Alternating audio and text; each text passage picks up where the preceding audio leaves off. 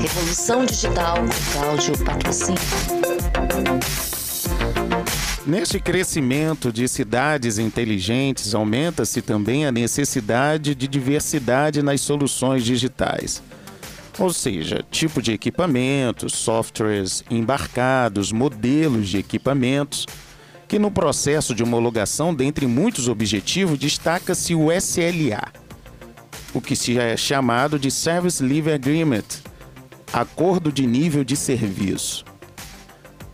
Uma medida documental imprescindível para o ecossistema digital nas cidades inteligentes. O SLA pode ser considerado uma paisagem documental de infraestrutura e ações de troubleshooting, que nós chamamos de ações de suporte, gerenciamentos de falhas, por exemplo, até mesmo indicadores, protocolos de erros, níveis de segurança e outras coisas.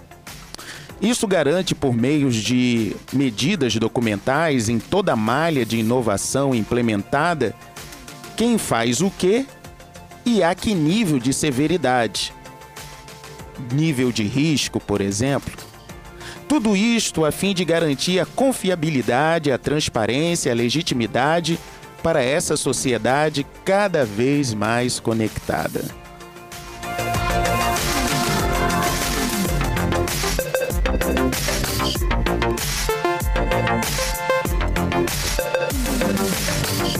Revolução Digital Cláudio Patrocínio.